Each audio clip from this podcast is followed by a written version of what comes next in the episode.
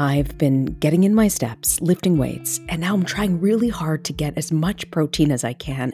That's why I'm excited about trying Clean Simple Eats because they're just that clean and simple. Their protein powder is always grass fed with no seed oils or artificial ingredients. It's third party tested and non GMO and gluten free. They've got 26 delicious all natural flavors. You really can't go wrong with any of them. They've got simply vanilla and other unique flavors like cookies and cream, caramel toffee, and even cinnamon roll. I have a feeling my entire family may just like Clean Simple Eats protein powder, and they're probably going to use it every day because it's so easy to put into your milk or a recipe my daughter loves to bake or in a smoothie which my son loves to drink almost every day. You can it's amazing really in any form. Visit cleansimpleeats.com and use the code AskLisa20 at checkout for 20% off your first order. That's cleansimpleeats.com with the code AskLisa20 for 20% off your first order. When you need mealtime inspiration, it's worth shopping Kroger, where you'll find over 30,000 mouthwatering choices that excite your inner foodie. And no matter what tasty choice you make, you'll enjoy our everyday low prices, plus extra ways to save, like digital coupons worth over $600 each week. You can also save up to $1 off per gallon at the pump with fuel points. More savings and more inspiring flavors make shopping Kroger worth it every time. Kroger, fresh for everyone. Fuel restrictions apply.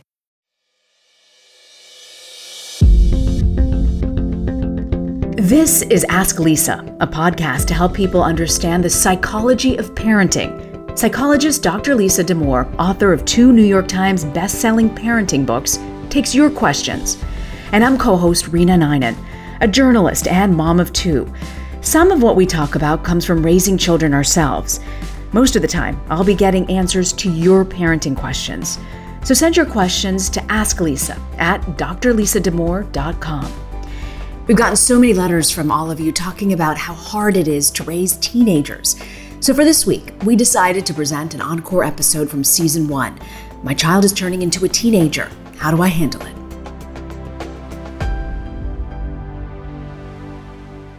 I feel like everyone is so irritable. I know we're at various phases of this pandemic, but I'm at the incredibly irritable phase, and I feel like we all are in our, my household at this point.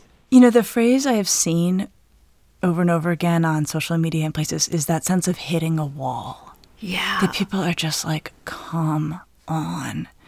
Is this still going on? I mean, I'm doing the chocolate, like you say, something to look forward to in the afternoon, as you recommended. Planned a vacation, might get canceled if we're not vaccinated in the summer. But, you know, it, it makes me feel almost like right when I was becoming a teenager and just mm. cranky. And I'm like, at 41, am I like regressing here? have, you have, you become re- irritable and reactive like a young person? exactly. I know that feeling all too well. And so this letter in our email box really stood out to me. It says, Dear Lisa, love, love, love the podcast. You are doing a great service for parents. My daughter turned 13 in this COVID year, and it has been so hard please make an episode on how to handle 13 during COVID times and also how to help them deal with stress. Thanks so much. I just love this one. I know. It's so because I have to tell you, she speaks for so many. 13 is so hard. I actually have decided over the last couple of years, I think it may be the hardest age of adolescence, hands down. Is it the hormones? Yeah, it's probably the hormones. Um, what we know when we look at the research actually is that emotionality peaks in 13, and it's probably the hormones driving that finding because actually we talked about this on the last podcast. Girls are on the early side of puberty, boys are on the later side. Girls hitting it largely around 12, boys hitting it largely around 14. You put that average together and you get some pretty emotional 13 year olds. And yeah. so it's either the hormones or the neurological shifts of puberty where their emotion centers get superpowered and their ability to maintain perspective centers are comparatively weak. They, they could become very emotionally overwrought at 13 in a way that they did not at 10 and that they actually won't at 15, 16, 17. Hmm. But I feel like there's nothing you can do to get it right at this age. Well, this is true because in some ways, to me, the reason I'm like, okay, 13, I think 13 is really where so much of the action is with teenagers. It's a bit of a perfect storm. So, one element you have is this brand new, the term we use in psychology is they're very emotionally labile, which is a term meaning that they are all over the map and everywhere they go on the map is hugely intense. So, when they are upset, they are profoundly upset, like doubled over over sobbing upset. When they're excited, they're really, really, really excited. You know, so it's a lot more fun when they're on the happy side of that emotional lability. So that is a neurological, biological thing that's happening, which weirds kids out too. And and I think we need to acknowledge to them how strange it feels to have their emotions take on such force all at once. So you've got that storm coming. Then the other thing that contributes to it is at 13, the need to be separate, the need to be seen as um, one's own person takes on real power. Because if you think 13, it's eighth grade, right? You are like, I am done with being a kid. I am my own person now. And in that need to be separate, there is, in its first form, incredible irritation with anything your parents do. But can I tell you, with a 10 year old, I feel like it's already started. Has it? Totally. Uh, you know, you're so annoying, mom. I, I hear that quite a bit in my home. I don't know if I'm just the special one. Sometimes does feel like that, right? Like that somehow moms are more annoying. Dads sometimes I feel like get a pass. Um, so what do you do that's so annoying, Rena? you know, if I shut down Xbox or I say, listen, you didn't do your chores, you can't do this, um, when they don't follow through with their obligations, I, you know, stand firm on it and say, you've got to do this before you can do that. Or, you know, I keep nagging them, is what they feel like it when I'm, I'm over and over again asking them to do something and they haven't done it. And that triggers them. So you're annoying because you hold the line. Um, one thing, this is how I annoy my family. I don't call it nagging. I say, "Oh, would you like a helpful reminder?" Okay, which of course is incredibly annoying for me to do. That's good. A it's pretty good. I'm giving you a helpful reminder. This is not me nagging. This is giving you a helpful reminder. So here's a question: Has it happened yet? And if it hasn't happened yet, it'll come down the pike any minute. Where um, what's annoying about you is that way you breathe or how you chew. Have you have you hit that level of being annoying to your kids yet? Not yet. No. Okay. 13. 13. and this is the part where parents are like, what is going on? Like, you don't like the way I use my turn signal? Right? Okay. So this is so you're you're in JV annoyingness as a parent. you will hit varsity within the next three years. Um, it- it's quite horrible actually as a parent. I didn't realize there was a varsity team for annoying. Oh yeah, you'll be varsity annoying. Like, and I, I, um, I have moved through varsity annoying with my 17 year old. I'm now back to just garden variety annoying, and I am getting ready to join the varsity team again as my own 10 year old is going to come around the corner towards you know 13 any day. So here's actually this is one of those moments where it probably does help to be a psychologist who's a parent because it is so painful with your 13 year old when they're like, You're so annoying. Like, why are you wearing that? Like, you look like a dork. You know, like, I mean, that kind of stuff that they suddenly become very, it gets very personal, right? So, what you're describing isn't yet very personal. Like, you're annoying because you hold the line. Yeah. 13, it takes on this very personal, like, I don't like the way you live your life. You know, whether it's how you, you know, wear your glasses on the top of your head. I mean, like, whatever it is, it's like these dumb, petty things. And I remember hitting this and being like, really? Like, really? Mm. Like, mm. this is so, like, I'm so annoying to you just being like my own little self. And so, what I went to sometimes when you have to like think, okay, I'm going to intellectualize this to get through this as a mother. The term we use in psychology is the phase of separation individuation. So becoming separate and becoming an individual. And what I started to realize in my own parenting is that anything I did that looked to my daughter or reminded my daughter of an aspect of her personality that she was wanting to have. So for us, it was the fact that I liked Beyonce, and I've liked Beyonce for a really long time. my 13 year old daughter, my older daughter, when she was 13, decided she liked Beyonce and found it deeply annoying that mm. I wanted to listen to Beyonce too, because Beyonce was hers. Okay, so anything I was doing that was like the vision of you know my kiddo at 13, well, that was off the that was off the table because it was hers. And then because we were still so intertwined, I mean, you really are still quite close in a lot of ways, or at least involved in a lot of ways with your 13 year old, anything that one does or that I did that was unlike the vision of herself that she had was also annoying. This is where, like, let's imagine, like, post pandemic life. It's eighth grade back to school night, and your kid wants to talk with you about what you're going to wear because what you're going to wear reflects on them, and they cannot tolerate if you look uncool. And so the the sum total of this, Rena, I mean, get ready. Anything you do that is like how your kids see themselves is annoying. Anything you do that is unlike how your kid sees themselves is annoying. Everything you do is annoying. So, you know, I don't want to play for this annoying junior varsity or varsity team. Like, how can you teach me how I can be supportive on the sidelines with never having to join this team?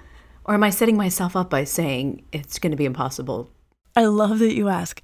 I think what you just gave voice to is the secret fantasy that every parent of a 10 and under has or 11 and under has, which is like, okay, I hear about those snarky teenagers and I hear how they treat their parents. But you and I, man, we're getting along great right now. You think I'm fun. I think you're fun. I think we're going to be okay. Like we're just going to we're just we're never going into that area. Like we'll just stay in this happy little space and you'll do adolescence without it. All right, Rena, it just doesn't work like that. It just doesn't work like that. And the the things that really help. One is understanding developmentally what's at work, you know, why mm-hmm. kids have to do it this way or why they are doing it this way. And another thing that really helps is not taking it personally. And that's hard because when they're going after, you know, dumb little personal things, it feels really personal. Yeah. And so then the challenge is to not take it personally. Mm. It's so hard because you do take it personally, right? You, and, yeah, I think about my relationship with my parents. Like, I want to be around. This past year has been so hard because I enjoy spending time with them. My in laws as well. It's the same thing and so I want my kid to want to be with me all the time, yeah. and I just don't understand. Like, surely, Lisa, there's got to be something I can do that that will, you know, I, I can't accept it. And to hear you say you're not quite like the annoying that your son is talking about, it's going to get actually personal, and then it's going to hurt. It is. It is. So that's the bad news. Here's the good news it tends to be pretty short lived. And usually, what gets kids through it is by 14, they start to feel separate and individual, that they've done the separation individuation work. So, for instance, um, you know, especially when they get into high school, they often have their own interests. They're often able to develop things pretty significantly. So maybe you are not musical at all, but maybe your kid becomes musical. So now they have a thing that's just theirs. It has nothing to do with you. And then suddenly you become a lot more bearable because now they have separated. Now they have individuated. Now mm-hmm. they are their own person. And so the really good news in this is that it doesn't last all that long. That it's a, it can often be a very spicy and very taxing year. It is typically followed by an easing. It is typically followed by kids finding us actually not so bad after all or not feeling like our dorky shoes have anything to do with them, right? That that's really where it shifts. And I think the other thing though that makes 13 so hard is you know, suddenly your kid hits 13, they become highly emotional. They become unbelievably testy and snarky in ways that you just have not seen anything like it before. And a lot of parents, understandably, feel like 13 is the beginning of adolescence, right? It's the first age with a teen at the end. And parents who have been bracing themselves for adolescence are like, this is how we start? This is the starting gate? Like, what happens next? You know, and they imagine this accelerating course of emotionality and snarkiness. And so the really important news is to know no, you come out of the gate really fast, and then it tends to down regulate. They tend to be better at managing emotion. They tend to not find us so bothersome. And I just um, sometimes I think about like if I could if I could hire airplanes to fly over major American cities with banners behind them, you know, one banner would be, okay, guys, adolescence begins at 11. You know, and we've talked about that. They will close yes, their doors. Yes. Don't wait till 13. They start at 11. And emotionality peaks at 13. And and I, I wish, I wish, I guess this this podcast is our airplane banner, right? These are the things I want parents to know. That's so interesting. We're going to take a quick break and we'll be right back on the Ask Lisa podcast.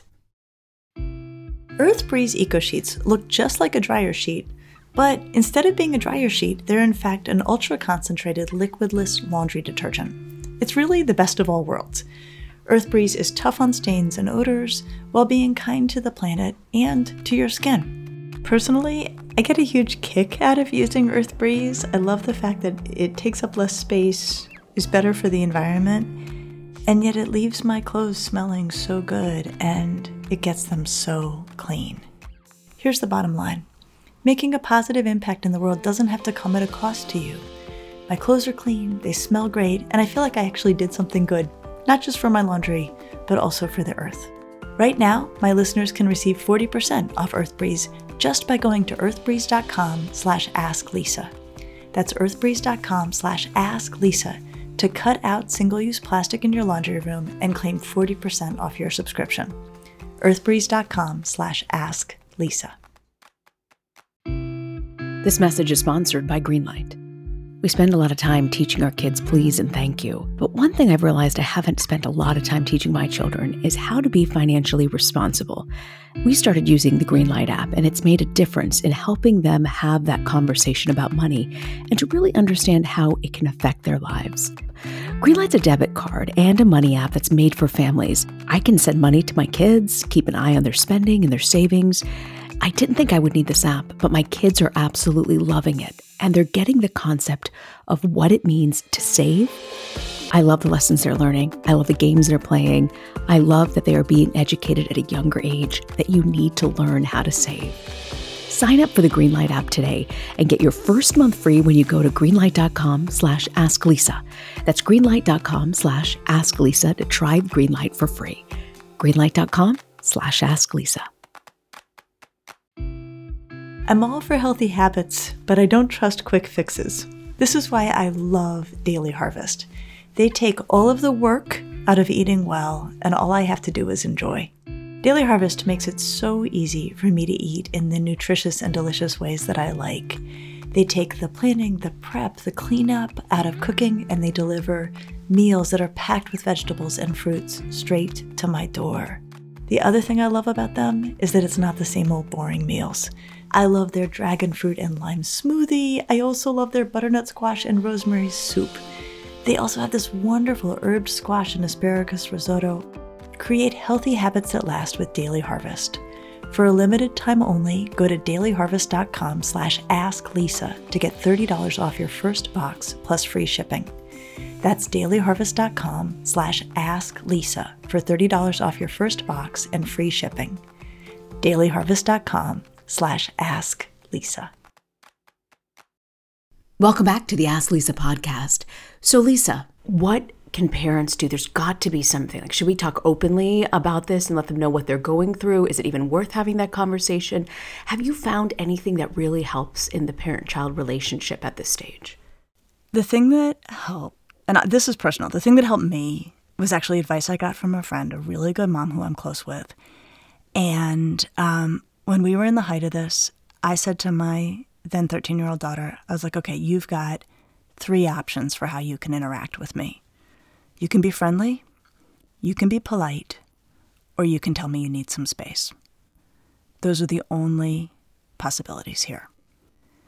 And that kept me in a better mm. place when what I really wanted to do was to get really mad or really hurt or really reactive, which is not to say I never did, Rena.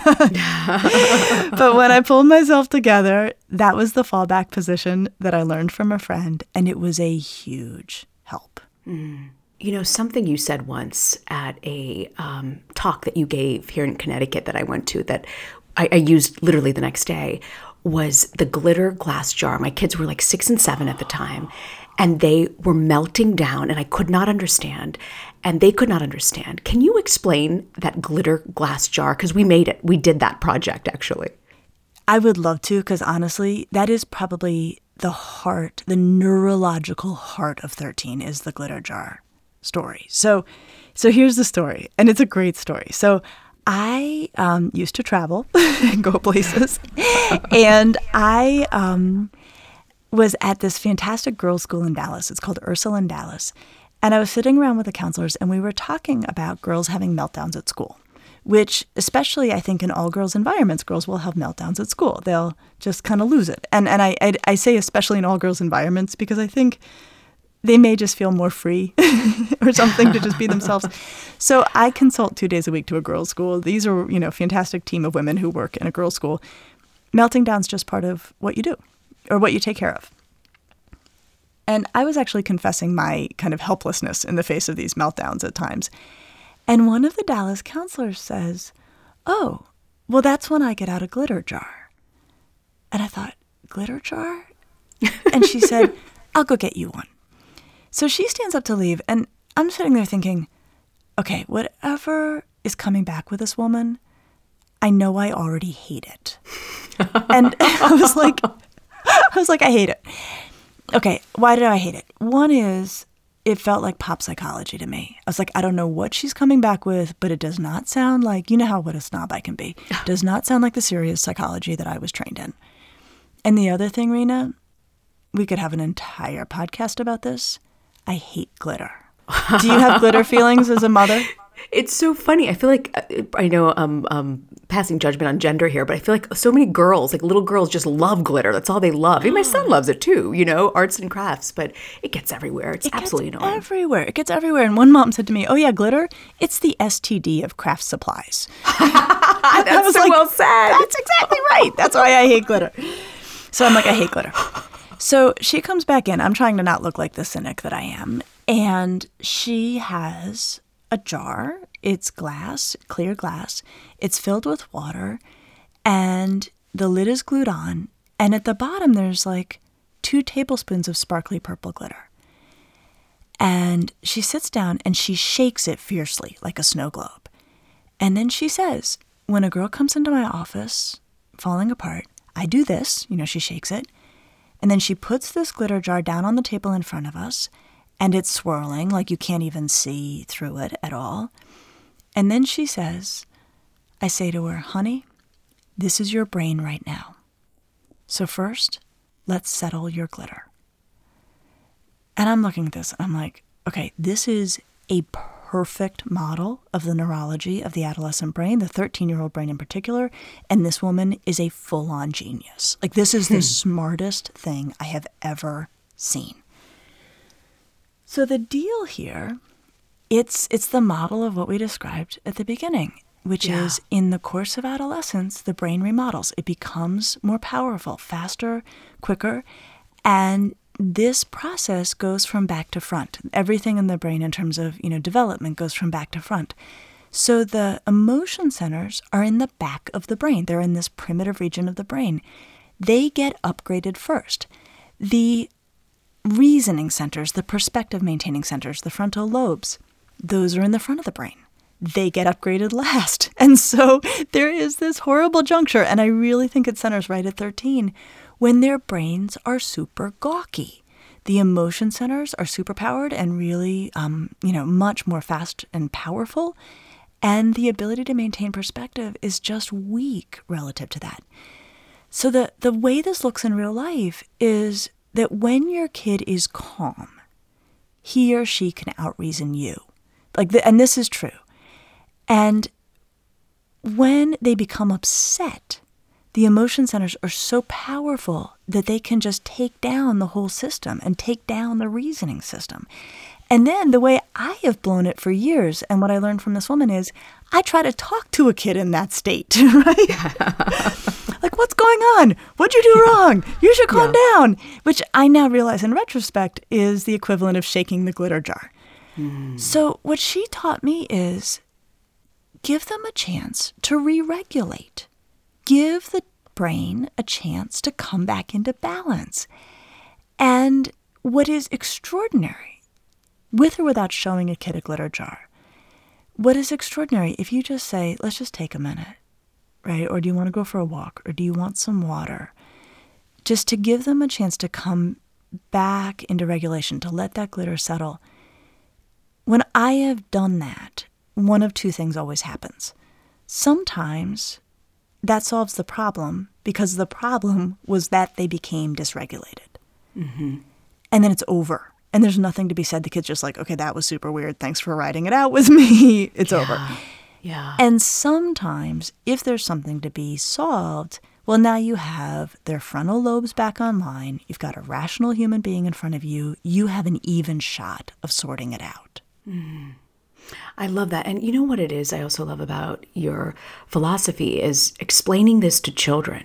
It makes them more aware of what's going on so they kind of understand it. And that the glitter jar really helped. It helped diffuse tension because I, I, I would just say glitter jar and they got it. You know, they understood because we had talked about it. I love that. I love that. And actually, I usually am not someone to say to teenagers, oh, well, it's your brain that's making you act like this, or it's your hormones, because they usually find it pretty um, dismissive when adults yeah. say that. Yeah. But the exception actually is to inform a once calm, once they are calm, inform an adolescent about the neurological gawkiness.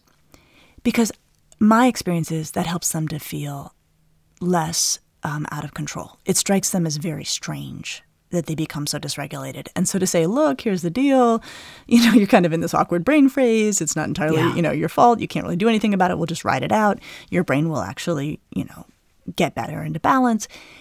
That is the rare time where I have found offering a neurological um, account of something to be really, really welcome by a teenager. In the last few minutes here, Lisa, could you just sort of tell us the difference between boys and girls? What, what do we need to look out for? What are the age differences? I know you touched on it a little bit, but might help some parents to, Yeah, you know, I with gender. And let's assume it kind of centers on 13, you know, like if we look Okay. at the broad averages. But I, I think the gender piece plays out in a couple ways. Um, we know that girls as a group are cultivated to be more verbal and to talk about feelings more than boys in our society. They're not born with that ability, we socialize it. I think a lot of parents of 13 year old boys will talk instead about their boy becoming quite angry, um, sometimes physical or shutting down, whereas their daughter may become more expressively upset. So I think there's that. Um, I also think that sometimes the separation individuation piece looks really different, daughters and sons. So I think that quality of um, sometimes when you're the mother of a 13 year old girl, everything you do is annoying, but your husband somehow is off the hook. And, and I think it's sometimes that sense of like, well, the girl doesn't have to work so hard to be separate from him. She's already a girl and he's a boy. Like they're already separate. And um, I think the way this plays out in a lot of homes for the moms who figured this out is they start saying to their, like, you know, for presuming a heterosexual relationship, they start saying to their husband, um, you need to go tell her uh, to clean her room. You need to go tell her because they know that the kid won't lose it in the same way. Yep. I think with boys, what's interesting is same deal. Like the need to be separate from mom is not as um, ripe for them because they're already separate. She's a girl, he's a boy. And I think what's interesting with boys is it can be a time where dads and boys can start to have new things they connect around that feel neutral. I mean, often sports, right? Watching sports or playing sports becomes a way that they can move mm-hmm. into a new version of the boy that feels older and cool, um, and not but not charged in an uncomfortable way. So it it can have this sort of different landscape based on gender, but the heart of it is they are emotional, they are trying to be separate, and parents are freaked out because it is a fast start. It is. It is. But you know what? I feel so much better hearing this from you because it feels like it might potentially be manageable. That might be me being a naive mom with a 10 and 8 year old. It's going to be manageable, Rena. We'll get you through it. you always do, Lisa. You always do. And what is your parenting to go this week? everyone is allowed do overs, is my parenting to go. So, especially with 13 year olds, things can get pretty hot. Kids can say things they regret, parents can say things they regret. It is not always worth it to try to unpack and figure out what that was all about. It can sometimes be very helpful to all parties to say, okay, that went horribly. Can we just take it again? Can we just pretend that didn't happen and start again? You start or I'll start, but we're just going to let that pass go. That was not good. We're just going to have a do over. And you get a chance to do it again. Do it again. Love that. I will see you next week. See you next week. Thanks, Lisa. And we'll have a brand new episode next week talking about difficult relatives and how to manage them during the holidays.